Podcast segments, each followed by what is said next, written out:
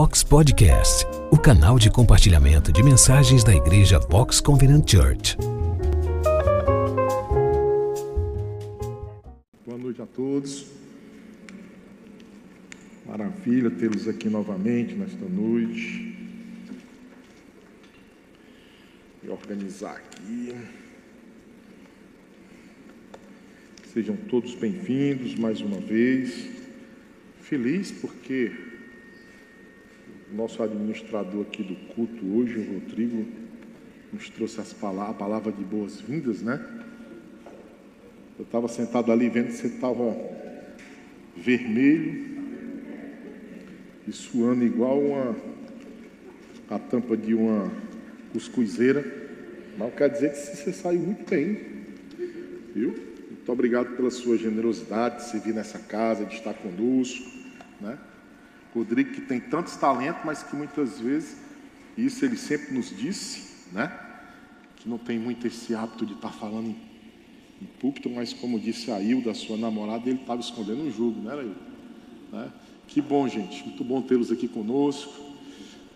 Sintam abraçados.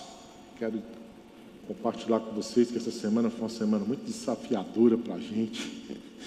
Muito trabalho também, algumas questões relacionadas à nossa saúde, mas Deus tem, tem nos sido favorável e nós temos vencido tudo isso. Eu quero convidar todos a me acompanhar em oração. Pai, em nome de Jesus, Senhor, nós choramos nessa noite a te pedir a tua direção. Que tu possa nos dirigir nesta noite, que tu possa mais do que isso, que tu possa nos trazer refrigério também, a partir da tua palavra, da tua mensagem daquilo que por hora tu tem nos usado. Nós não somos capazes, não temos mérito algum para estarmos aqui, nós temos nos colocado neste lugar, nesta posição. Nós pedimos pelo teu Espírito Santo, tem de misericórdia conosco, ajuda-nos nesta tarefa de levar a tua palavra, o Evangelho, à nossa igreja e àqueles que estão nos assistindo. Que o Senhor seja louvado, glorificado que esta mensagem possa produzir frutos para o nosso bem, mas sobretudo para a tua honra e para a tua glória. É assim que nós choramos, no nome precioso do teu filho Jesus. Amém. Maravilha. Que bom ver alguns rostos aqui que há muito tempo eu não vi, amigos queridos, como a Tibas está aqui há já há muito tempo no meu coração, assim como a Bia, muito feliz de recebê-los aqui, sejam muito bem-vindos e tudo. Nina Duran também, seja muito bem-vinda, viu? Gente, eu trouxe, hoje eu escolhi um texto para a gente é, pensar, refletir e expor a respeito exatamente da palavra de Deus, das Escrituras, aquilo que Paulo vai no na segunda carta ao seu amado discípulo e filho na fé, Timóteo, vai nos trazer, mas antes eu quero fazer um prelúdio, uma introdução a respeito daquilo que a gente veio falar, principalmente pelos dias que a gente tem passado, por tudo aquilo que a gente tem enfrentado nos últimos dias. E eu falo isso a despeito do corpo de Cristo, como igreja, como cristãos, mas que temos enfrentado, e isso eu penso ser cada vez mais, é, de maneira mais contínua e também de maneira mais firme, a oposição àquilo que nós temos pensado, àquilo que nós temos vivido, aquilo que durante todos esses, mais desses dois mil anos, nós temos pregado e temos levado conosco, desde que Jesus não só nos ensinou, mas assim também como Jesus comissionou os seus apóstolos e nos deixou nas suas escrituras, mais especificamente na, na literatura neotestamentária, o ordenamento de toda fé e toda conduta nós que nos chamamos cristãos. E eu aprendi com um desses apóstolos, com o apóstolo João, né, o apóstolo amado, que Deus, que é a palavra, ele usa palavras para se revelar a nós. Esse Deus que nós conhecemos, esse Deus que primeiro nos encontrou, esse Deus não apenas que nos criou, mas que se revelou e quis ser conhecido, ele usou de maneira muito especial as palavras. Esse Deus que é o Verbo, esse Deus que é a palavra, ele se revela através da sua palavra. E talvez por isso seja da natureza das palavras, eu penso assim, que tanto revelar quanto fazer conhecer, mesmo quando, de certo modo, ocultamos por detrás das palavras as nossas intenções e aquilo que carregamos em nossos corações, muitas vezes o que, o que as palavras têm nos revelado, elas têm contribuído para que nós possamos entender não só a respeito da realidade, da verdade, mas muitas vezes aquilo que está ao nosso redor. Quantas vezes nós já não ouvimos palavras que na realidade tinha muito mais a declarar naquilo que estava silenciado, o que estava por detrás delas, do que propriamente aquilo que as pessoas tinham é, dito. E aliás, sobre isso eu também costumo pensar que nós devemos sempre procurar o que está silenciado nas palavras. Esse é um dever meu e seu, de todo cristão. Todo cristão ele deve estar atento a isso. Nós somos o povo que temos um livro. Nós somos um povo que detemos o conhecimento pela palavra da verdade de Deus. E nós somos um povo escolhido para que possamos nesse mundo agir através da justiça de Deus, da obra de Deus, mas que precisamos entender que precisamos sempre buscarmos o sentido do texto ou o sentido das palavras. Muitas vezes, nós deixamos de procurar isso de maneira diligente.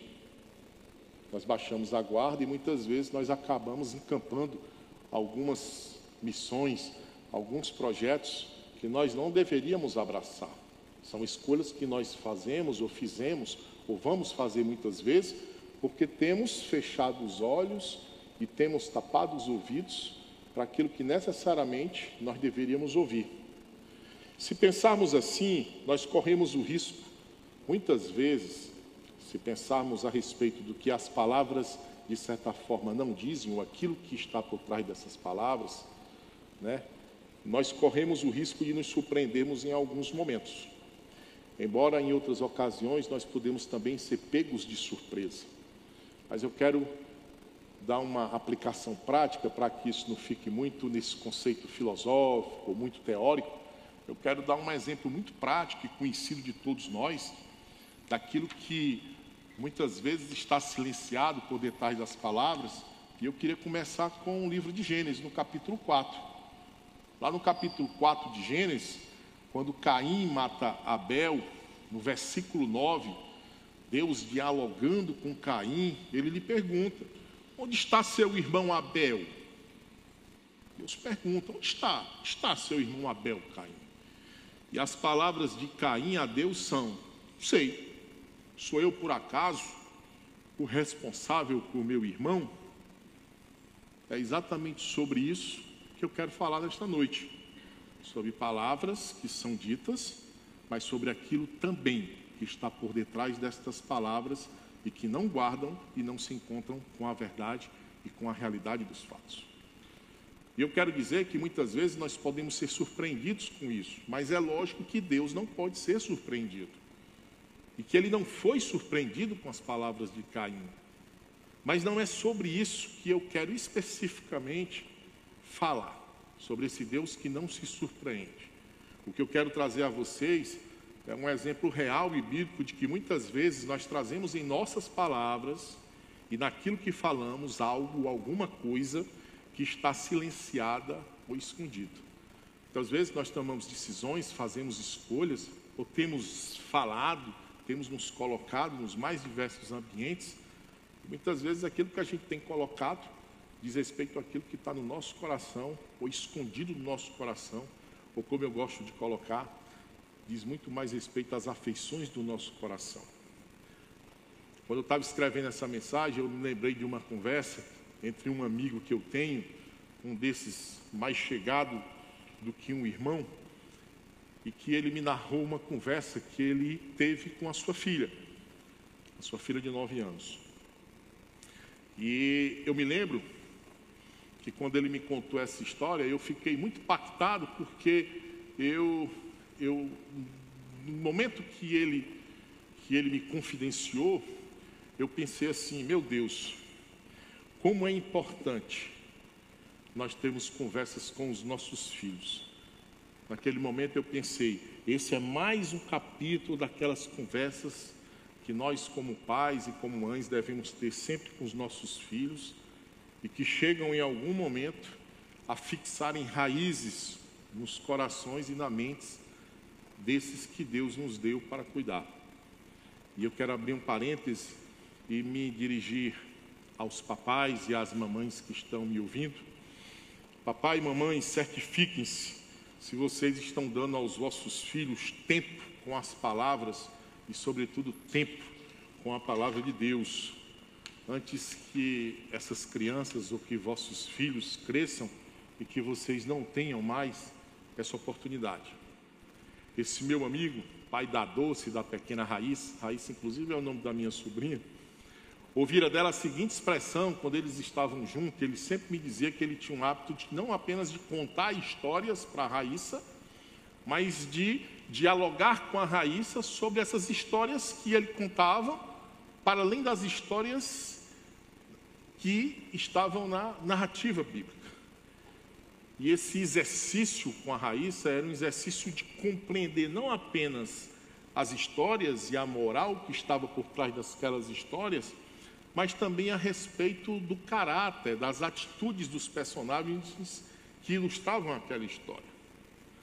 E em uma dessas conversas, a Raíssa lhe disse: Papai, engraçado, eu, o senhor, todos nós, podemos ser surpreendidos. Mas é certo que Deus não pode ser surpreendido. E eu me lembro que o Ribeiro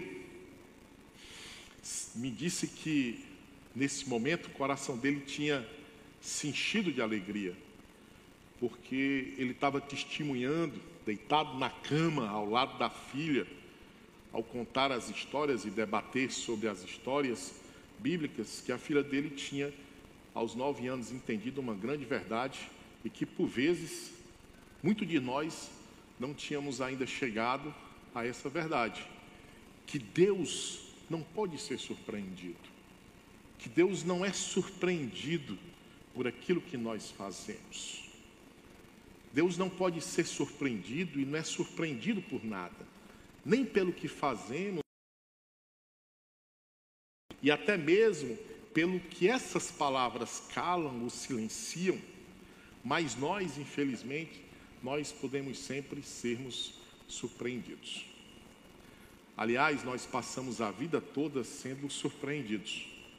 E somos surpreendidos em meio a um bombardeio de palavras que nos cercam desde a mais tenra idade até os nossos cabelinho branco. Né, Felipe? Mas vejam só. Mas é verdade também que nós podemos atentar para isso. Nós devemos atentar para isso. Nós podemos mitigar os efeitos de sermos surpreendidos pelas palavras que nos cercam no nosso dia a dia, pelas vãs filosofias, por aquilo que nós temos visto na televisão, por aquilo que nós temos ouvido, por aquilo que nós temos testemunhado e participado nas redes sociais. Nós podemos, obviamente, tomar a decisão de nos esquivar dela. Mesmo quando vivemos numa época em que as palavras são usadas, prestem atenção nisso. Hoje nós vivemos num tempo em que as palavras são usadas em todo o tempo como ato de mediação entre nós e o mundo, entre nós e a realidade. Essas palavras, elas são pensadas, colecionadas e cuidadosamente utilizadas para atingirem os nossos corações e as nossas mentes, indistintamente. Queridos, não se deixem enganar. As palavras são importantes e sempre serão, e se prestam ao exercício, seja para o bem ou para o mal, de articularem de maneira clara e precisa tanto a mentira quanto a verdade. E a verdade é que eu e você desde o momento em que nos acordamos e nos, nos levantamos, nós passamos a vida toda consumindo palavras, mensagens que nos chegam, ideologias que batem às nossas portas. E nós precisamos atentar para isso. Se é verdade que elas são como meio de revelação, porque Deus escolheu a sua palavra como meio de revelação, e todas as outras palavras são fruto da palavra do Verbo que encarnou, também é verdade que elas, de certo modo, elas têm nos alimentado, elas têm nos nutrido, após serem tomadas, digeridas e colocadas em uso. Isso tudo para o bem e para o mal. Eu sempre costumo me preocupar muito com aqueles, pelo menos que estão ao meu redor, e com aqueles que estão na minha responsabilidade, e aqueles também que eu amo, amo com, aquilo que ele, com aquilo que eles têm lido, com aquilo que eles têm pensado, com aquilo que eles têm se alimentado. A priori, nós devemos nos alimentar da palavra de Deus, mas nós precisamos e estamos no mundo e nós temos as, os nossos desafios, nós temos a nossa vida comum e que a nossa vida comum também glorifique a Deus, como nós tivemos nesta quarta-feira no nosso Vox Group, um estudo dedicado a isso. Acho que foi o Caio que dirigiu, foi isso? Caio? Nós precisamos atentar para isso, atentar para aquilo que tem nos chegado e, e o que é que nós temos feito com isso. Como nós temos recebido as mensagens que o mundo tem nos entregue e de que maneira nós temos colecionado e de maneira que nós temos atentado e que maneira nós temos respondido a isso tudo. Lembrando que aqui, no chão da vida, essas palavras, elas jamais serão neutras. O falso mito da neutralidade, na vida, ela nem, ele nem tem lugar, nem tem púlpito e nem tem altar. Não há palavras neutras no mundo. Nós aprendemos isso de maneira muito rápida, de maneira muito simples, e aqueles que casaram, aqueles que se deram em casamento, ou em qualquer relacionamento que nós temos, nós podemos constatar isso. Palavras são sementes, palavras não são neutras. Muitas vezes nós, nós conseguimos destruir um relacionamento, porque muitas vezes nós não temos sabido escolher as palavras com as quais nós vamos usar. E eu me lembro que o nosso amado pastor Eudine Peterson, que nos deixou recentemente, ele nos alertou para duas coisas muito importantes e que nós devemos ter sempre em mente quando nós tomamos a decisão de comparar aquilo que nós temos recebido do mundo e aquilo que nós temos recebido de Deus. Aquilo que a palavra de Deus tem pregado, aquilo que a palavra de Deus tem nos exortado aquilo que tem chegado em nossa mente, tem nos instruído e tem nos, nos inspirado para vivermos no chão da vida, versus aquilo que nós temos é, ouvido, que nós temos sido afrontados, e muitas vezes também aquilo que, que nós temos sido desafiados em muitos lugares. Se vocês, se vocês estiverem, como eu, acompanhando esses últimos seis, sete meses, nós temos visto praticamente toda semana algum escândalo ou algum tipo de problema relacionado a mensagens que têm, de certa forma, oprimido a igreja e tem, de modo muito particular, Felipe, tentado calar o povo de Deus e tem tentado também suprimir muito dos nossos valores em detrimento daquilo que o mundo tem pregado. Não que o mundo não possa pregar, não que o mundo não tenha uma mensagem. Aqueles que me conhecem sabem que isso não me preocupa. O que me preocupa é a crescente oposição à igreja e a mensagem da igreja, que é a mensagem do Cristo. Mas voltando para o que o Eudine disse, o Eudino diz que nós precisamos entender que as palavras elas são um campo comum da comunidade. O que nos é comum como igreja? O Cristo. O que nos é comum como cristão?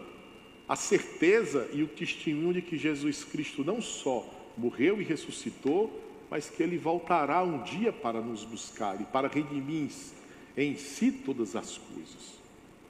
Mas na verdade, o campo comum entre todos nós, e aí agora eu saio dessa esfera do povo cristão e eu vou agora a toda a humanidade, o campo comum de toda a humanidade é a linguagem, são as palavras. Deus se revelou de modo especial na grande narrativa, ou nessa meta narrativa bíblica, e Deus se revelou eminentemente através de palavras, ou melhor, através da sua palavra e na língua de quem? Dos homens. Deus não se revelou na língua dos anjos, Deus se revelou na língua dos homens, para que todos nós pudéssemos conhecê-lo. Lembrem-se, palavras são campo comum da humanidade. O mundo, ele é entendido e percebido como realidade através das palavras. Por mais que isto não tenha nada a ver com a realidade e a verdade de Deus, não cremos naquilo que o mundo prega, cremos naquilo que a palavra de Deus nos ensina. Mas o mundo crê, se governa e tem se movido a partir de palavras que revelam um mundo e um modo de vida completamente diferente daquele que nós somos inspirados pela Bíblia a entender, a compreender e a buscar. Eu fui convidado a fazer uma palestra num determinado evento e eu fiz uma saudação comum no início da minha palestra. E quando eu disse da minha participação, eu fui exortado pela mestre de cerimônia que me disse que eu não poderia mais é, saudar as pessoas apenas com a expressão todos. Eu precisava mudar a minha expressão. E eu apenas perguntei o nome dela e disse que ia orar por ela. Mas na realidade, o que eu quero colocar e eu escolhi essa mensagem porque achei que ela é importante, importante nesse momento em que nós estamos plantando uma igreja, no momento em que nós temos um esforço muito grande de buscarmos uma unidade e essa unidade também em pensamento, que isso deve ser uma preocupação de todos nós. No Senhor quero agradecer a cada um de vocês que tem estado conosco aqui e tem participado disso. Mas eu quero lembrar uma coisa. Quero lembrar que, da mesma maneira como nós temos um evangelho, o mundo tem um evangelho também. É por isso que o evangelho do mundo, ou esse evangelho do mundo, que odeia a Deus e faz oposição à igreja, trabalha dia e noite com a sua gramática própria. A gramática própria desse evangelho do mundo, e cada vez mais essa gramática do mundo busca não só revisar e mudar esse mundo através das palavras, e através disso mudar a compreensão da verdade e a apropriação da realidade, essa gramática do mundo, ela nos confronta e nós estamos à porta de um grande desafio para a nossa igreja. Porque não somos do mundo, mas estamos no mundo. A igreja doravante vai precisar começar a se posicionar cada vez mais. Nós precisamos ter discernimento, inteligência, Precisamos buscar no Senhor e nas Escrituras inspiração para que possamos, como igreja, como corpo de Cristo, combater isso também. E não combatemos com força. Os cristãos não pegam em armas. Os cristãos pegam na Bíblia. Os cristãos não necessariamente falam mal dos outros. Os cristãos falam de Cristo. Eu penso que, como não foi possível provar que Deus está morto, o mundo, eles têm se esforçado dia a dia para tentar tirar a vontade de Deus do mundo de Deus. E para isso, isso é muito subliminar, isso é muito sutil. O mundo hoje faz uso de novas palavras e lhes acrescenta novas vozes, novos murmúrios e sentidos. Viu, Rio? Esse é o desafio. Uma segunda coisa que o Eudine nos adverte é que nós devemos reconhecer que, diante de tantas palavras, dessa realidade disfarçada, mas que tem cada dia mais conseguido abraçar seus adeptos, essa ideologia de tantas vozes, quando nós a, quando nós a, a confrontamos ou quando nós a colocamos diante da palavra de Deus, nós temos, Pedro, uma grande dissonância. Quando nós comparamos o discurso do mundo e quando nós comparamos aquilo que está nas Escrituras, nós conseguimos enxergar uma grande dissonância. Isso é importante porque quando percebemos essa diferença, essa diferença nos força a prestar atenção em como as palavras são usadas, o que acontece com elas e principalmente com as pessoas que lhe foram alcançadas. Eu costumo dizer que nós não podemos voltar para casa como um dia de hoje, como no domingo, no domingo comum de nossos cultos, e deixarmos Deus e a Sua palavra na gaiola dos nossos púlpitos. E amanhã nos dirigirmos na semana, na segunda-feira, como se nós a tivéssemos esquecido e como se os nossos ouvidos estivessem durante toda a semana dedicados exclusivamente a ouvir outras vozes ou simplesmente as pessoas e o mundo. Eu estava num evento sobre aconselhamento cristão e hoje nós falamos aconselhamento cristão redentivo. É muita coisa, né? São 30 escolas ao redor do mundo, são mais ou menos seis ou sete grandes visões reformadas. Até aqui andávamos dentro do conceito de aconselhamento cristão, mas hoje, por conta da boa exegese, do avanço da hermenêutica e da boa teologia, chamamos de aconselhamento cristão redentivo. Nós trouxemos o plano da redenção, da redenção de Deus para dentro do aconselhamento cristão. Explica aí, pastor. Desenha que eu não estou entendendo nada. Vou explicar. Porque muitas vezes, nós como cristãos, nós temos tentado aconselhar as pessoas não através do plano de redenção de Deus, não através das escrituras, não através da mensagem cristã. É como se nós fôssemos aos nossos consultórios ou aos nossos gabinetes e nós fechássemos a porta e deixássemos o Cristo do outro lado e nós nos concentrássemos apenas naquilo que a psicologia, que a psiquiatria, que a psicanálise e que a antropologia nos ensinou. Alguns dias atrás eu estava falando com Robert Critz sobre isso. Robert, o problema do aconselhamento é que na maioria das vezes nós usamos as palavras do mundo para aconselhar os filhos de Deus. Qual o problema disso, Davi? É muito simples. É porque o mundo não conhece a antropologia bíblica. mais esquecemos na igreja de hoje é isso.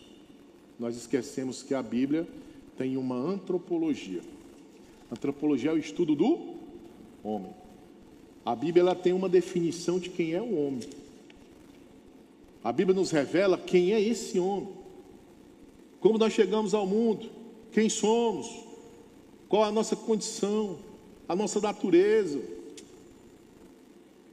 Mas como cristãos, muitas vezes, quando aconselhamos os nossos, ou muitas vezes quando aderimos aqueles que são profissionais de aconselhamento e também são cristãos, muitas vezes nos esquecemos de perguntar se aquele aconselhamento cristão, se aquele aconselhamento ele está necessariamente ligado à cristandade e, sobretudo, ao plano redentivo.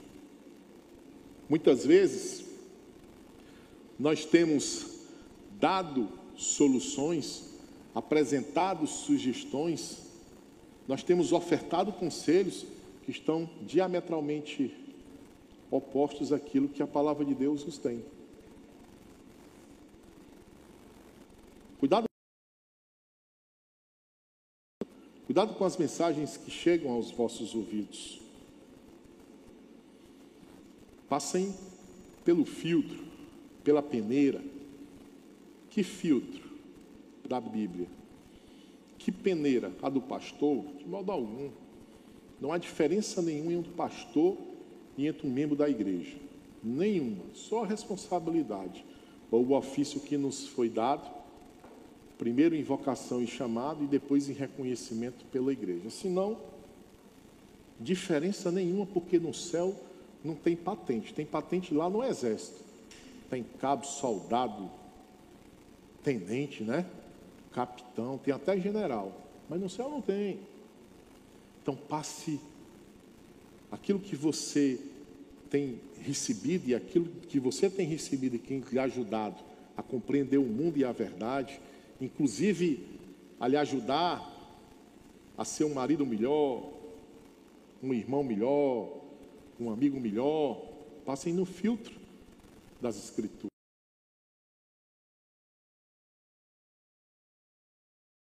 Posso bater nos homens, pode bater em mulher, né?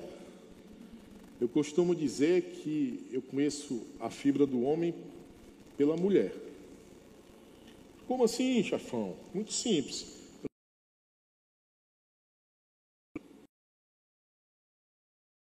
Sorridente,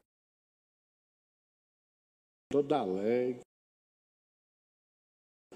Tá, eu disse assim, rapaz, o Gabriel e o Valente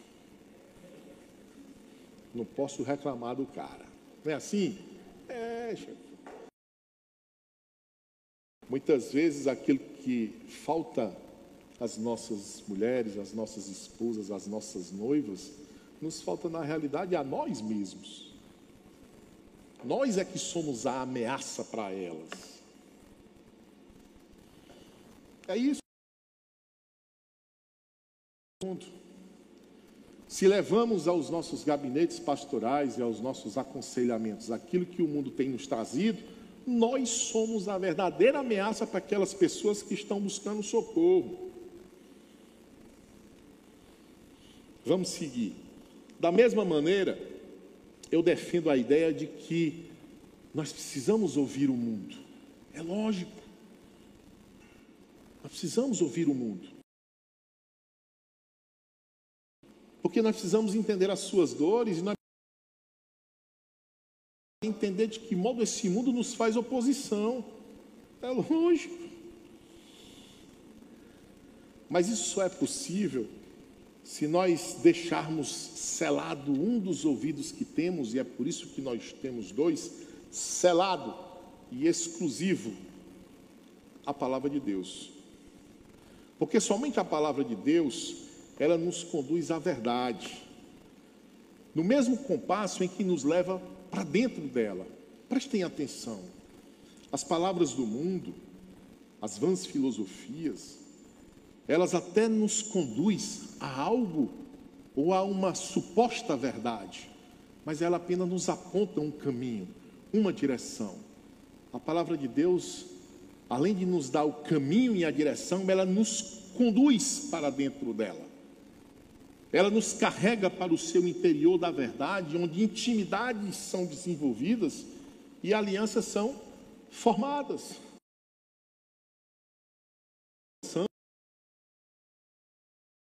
Pai Deus, eles são uma pessoa, são três. Nele com ele desenvolvemos intimidades e buscamos, obviamente, as nossas alianças. Nas Escrituras nós temos aprendido que a palavra de Deus, ela opera em nós não exclusivamente na tarefa de nos conduzir à realidade, à realidade, mas principalmente em nos levar para dentro dela e para assim podermos colher o grande ministério da vida cristã, que é ter essa palavra dentro de nós. Eu e você, como cristãos, nós não podemos pensar nessa palavra como algo que está à nossa parte, como algo simplesmente que sabemos. Eu tenho dito aqui muitas vezes: não somos gnósticos, somos cristãos. Não é sobre o que sabemos, é sobre o que possuímos e fazemos, o que, o que possuímos, o Espírito Santo de Deus, o que somos, tempo e morada desse Espírito Santo. Não simplesmente em nossos sentidos, não simplesmente apreendidas por nós, ou não simplesmente como algo que sabemos, mas definitivamente dentro de nós.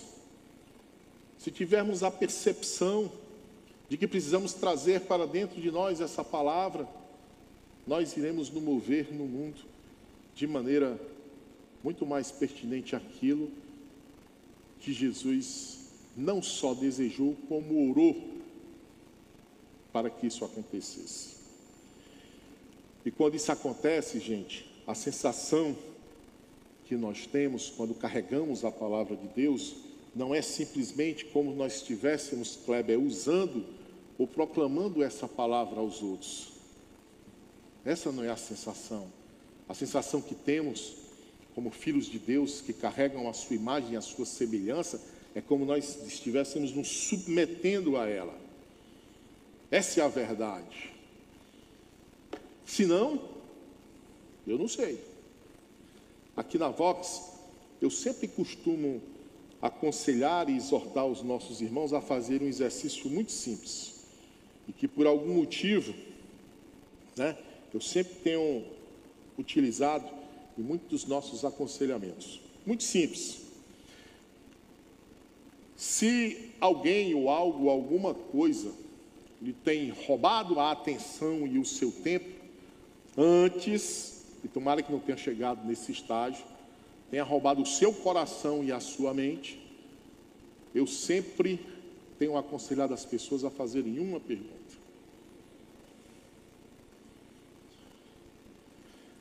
Aquele ou aquilo que você admira, que você segue, que você inverte seu tempo, sua energia,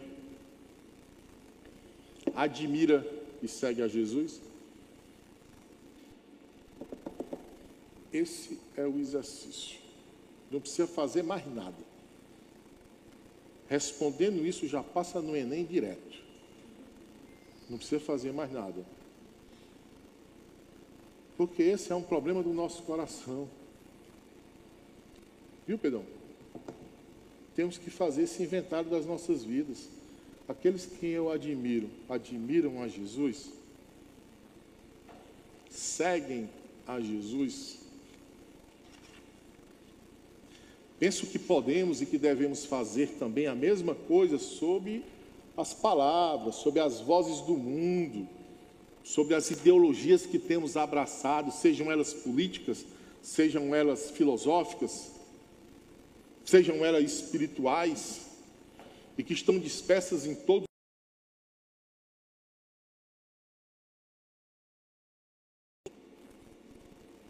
Porque vai chegar um dia, vai chegar um dia e chega que essas palavras, que essas vozes vão exigir de mim e de você engajamento ou simpatia. Um exemplo, o movimento LGBTI, mais algumas coisas, eu não sei onde é que parou, hoje é domingo, que dia? 14? Pode ser que tenha acrescentado mais uma letra aí. Mas o movimento LGBTI, mais alguma coisa, que não permite o contraditório e que deseja criminalizar quem pensa diferente de sua cartilha e de seu evangelho, é um exemplo. Nós somos evangelistas. Eles também são. Eles têm um evangelho. Ou você não sabia, Felipe? Você sabia que eu sei. A teologia do coach e seus altares humanos. E por que não citar também o Deus do politicamente correto? Esse é o Deus mais cultuado, pelo menos nas mídias sociais. Aliás, ele tanto persegue consciências como cancela pessoas. A igreja precisa ouvir essa mensagem. Eu preciso ouvir. É primeiro para mim. A quem temos, Tiba, emprestado nossos ouvidos, em quem temos posto nossos corações. Por acaso eles também têm tomado e reconhecido Jesus como Senhor e Salvador? É o mesmo teste. O mesmo teste que eu falei há pouco serve para cá também se aplica para tudo, principalmente para mim, para a sua vida, para nós que de maneira muito serena e pública declaramos e confessadamente afirmamos que somos cristãos. É sim ou não. Não tem coluna de e-mail não. Ainda tem loteria? Tem? Loteria na minha época, quando era minha, tinha uma loteria que era coluna 1, tinha um negócio da zebrinha, da época do Marcos Duran, isso. Coluna, né? Tem, né? Flamengo e Vasco. Aí tinha lá, coluna 1, coluna do meio e coluna 2. Aqui não tem coluna, aqui não tem a terceira coluna, não, só tem duas, é sim ou não. O apóstolo Paulo, na sua segunda carta a Timóteo, no capítulo 3, no versículo 16, 17, ele diz o seguinte: toda a escritura, ou seja, toda a palavra, ela é útil, ela é inspirada por Deus e ela é útil para o ensino, para a repreensão, para a correção e para a instrução na justiça. Mas ela é, ela serve para que o homem de Deus seja apto e plenamente preparado para toda boa obra. E aí você pode perguntar, é lícito perguntar, pastor, por que é que nós devemos crer nisto? Por que é que nós devemos dar crédito ao que Paulo tem pregado? Porque aquilo que Paulo tem pregado, aquilo que Paulo escreveu em suas cartas, foi inspirado pelo Espírito Santo. Porque a palavra de Deus, as Escrituras, elas são inteiramente, guarda essa palavra, inteiramente elas são inteiramente inerrantes e infalíveis. Ou seja, elas são inteiramente verdadeiras e dignas de nossa confiança. Agora, eu tenho notado que muitas vezes nós temos falado, nós temos estudado e nós temos pregado sobre a inspiração e a inerrância da Bíblia, mas nós temos falado muito pouco sobre a suficiência da Bíblia.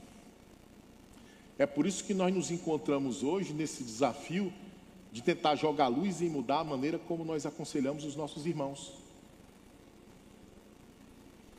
Na maneira como nós temos que edificar o povo de Deus e preparar o povo de Deus para combater o bom combate. Para nos relacionarmos da maneira como devemos com a cultura. Quem educa aqueles que educam os nossos filhos? Quem define o que é certo e errado?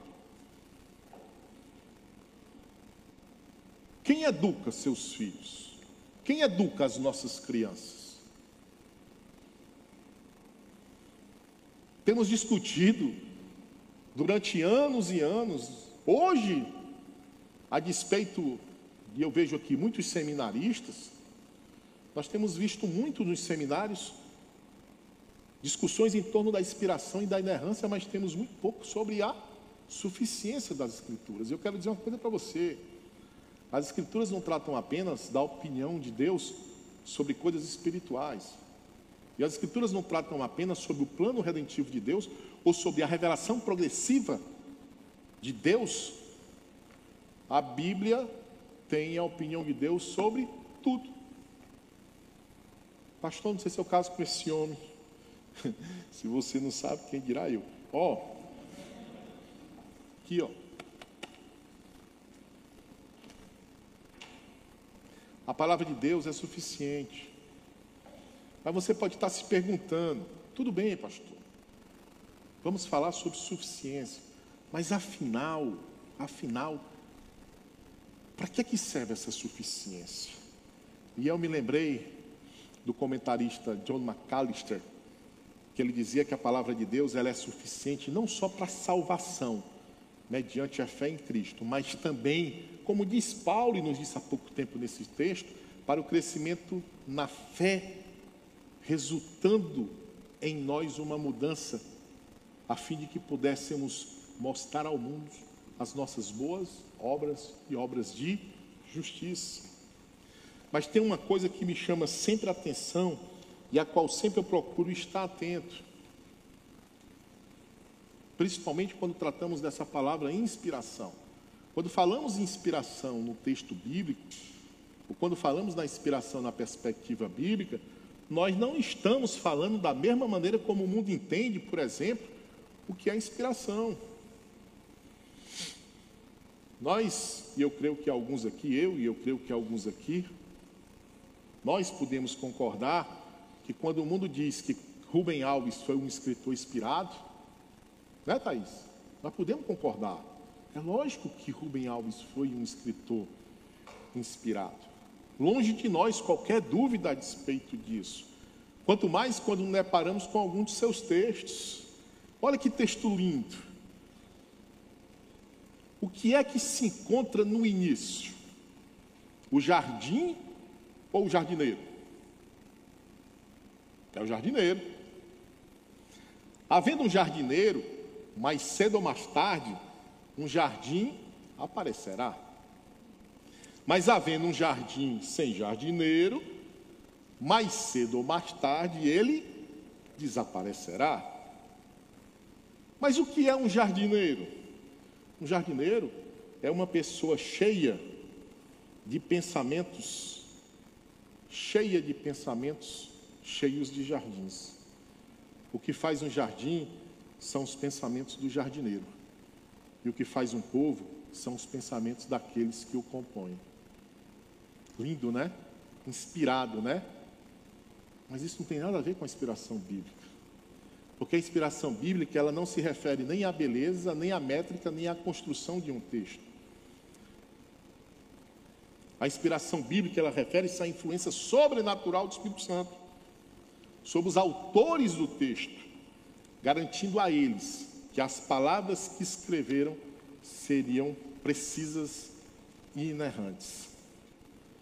Warren Isber diz que a revelação é a comunicação da verdade ao ser humano por Deus. É por isso que nós não podemos crer apenas na ciência. É por isso que nós não podemos crer como cristão que a ciência ela vai definir o mundo, a realidade última das coisas. Por quê? Porque a ciência não é capaz de enxergar a Deus. Por quê? Porque é Deus quem se revelou. A nossa fé é dogmática. Se Deus não tivesse nos se revelado a nós, nós não teríamos encontrado. E inspiração, Wisby diz que é relacionada ao registro dessa comunicação de maneira confiável. Pode confiar, Felipe. Tudo que tem aqui é a verdade. Não tenha dúvida. Viu, Gabriel? Não tenha dúvida.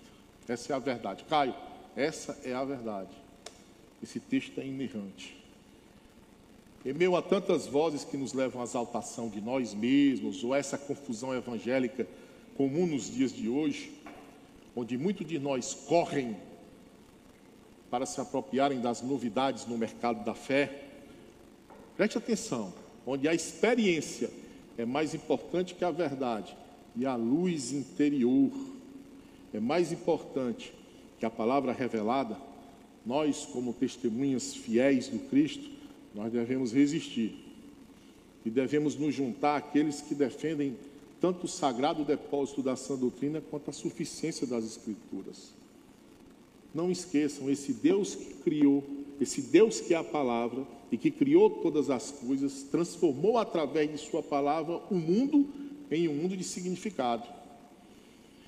E diferentemente das outras vozes que usam as palavras por astúcia, ou por cordeio, ou por rebelião, esse Deus nos deu histórias que são feitas de pessoas e de palavras para nos falar e nos convencer de seu plano de redenção.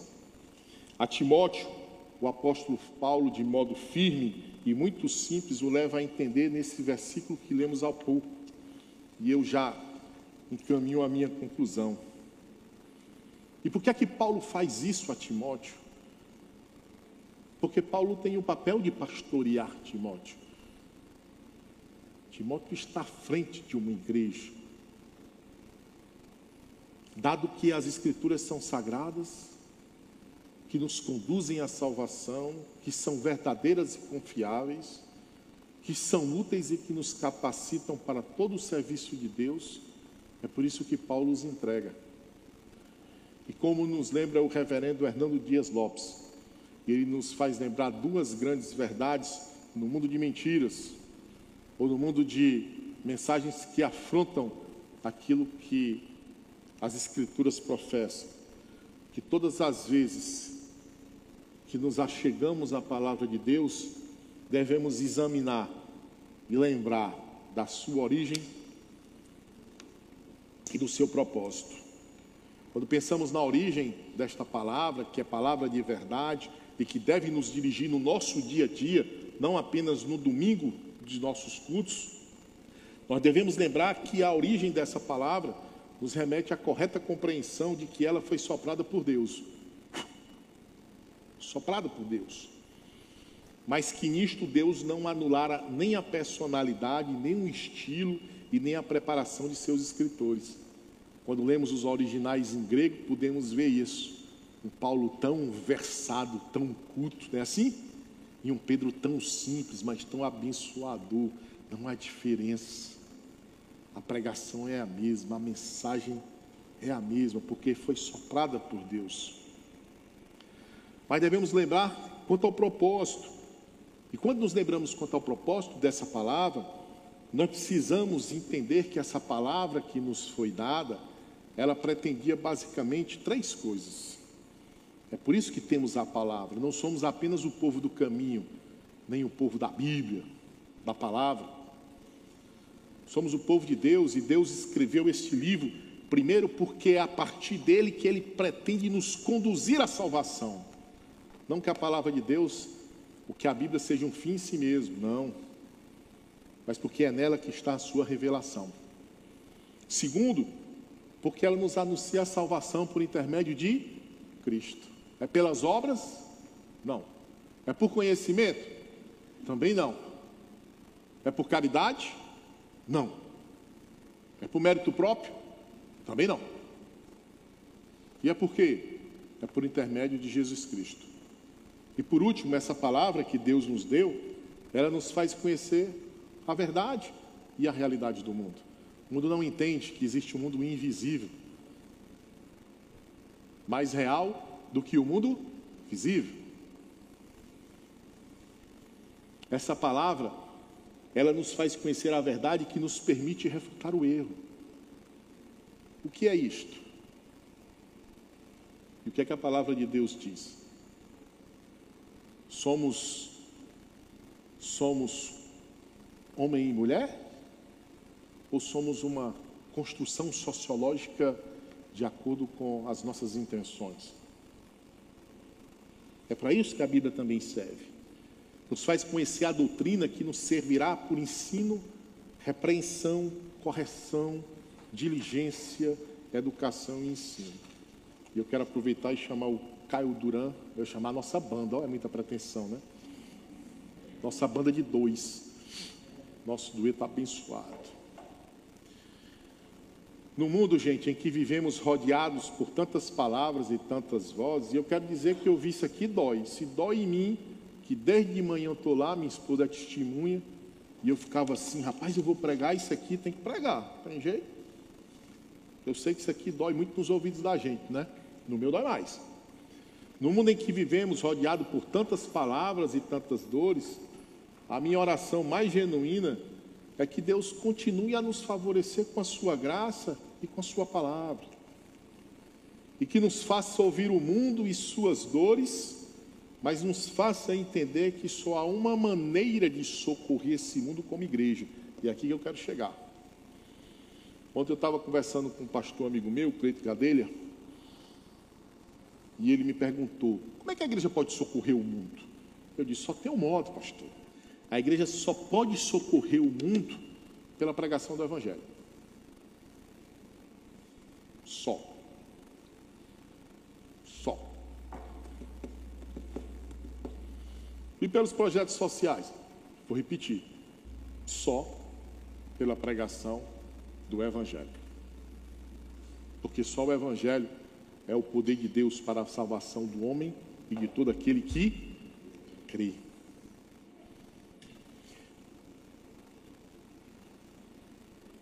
Concluindo, a minha oração é que nós possamos todos entender que a gramática de Deus, não do mundo, a gramática do Deus, de Deus, o seu evangelho não é apenas o poder de Deus para a salvação do homem e de todo aquele que nele crê, mas é a própria encarnação do Verbo divino. É uma pessoa, não é uma doutrina, é Jesus Cristo. E eu quero finalizar lendo uma passagem do Salmo Davídico 23, que diz o seguinte: Cantem de alegria ao Senhor, vocês que são justos, aos que são retos, fica bem louvá-lo. Louvem o Senhor com harpa, ofereçam-lhe música com lira de dez cordas, cantem-lhe uma nova canção, toquem com habilidade ao aclamá-lo, pois a palavra do Senhor é verdadeira.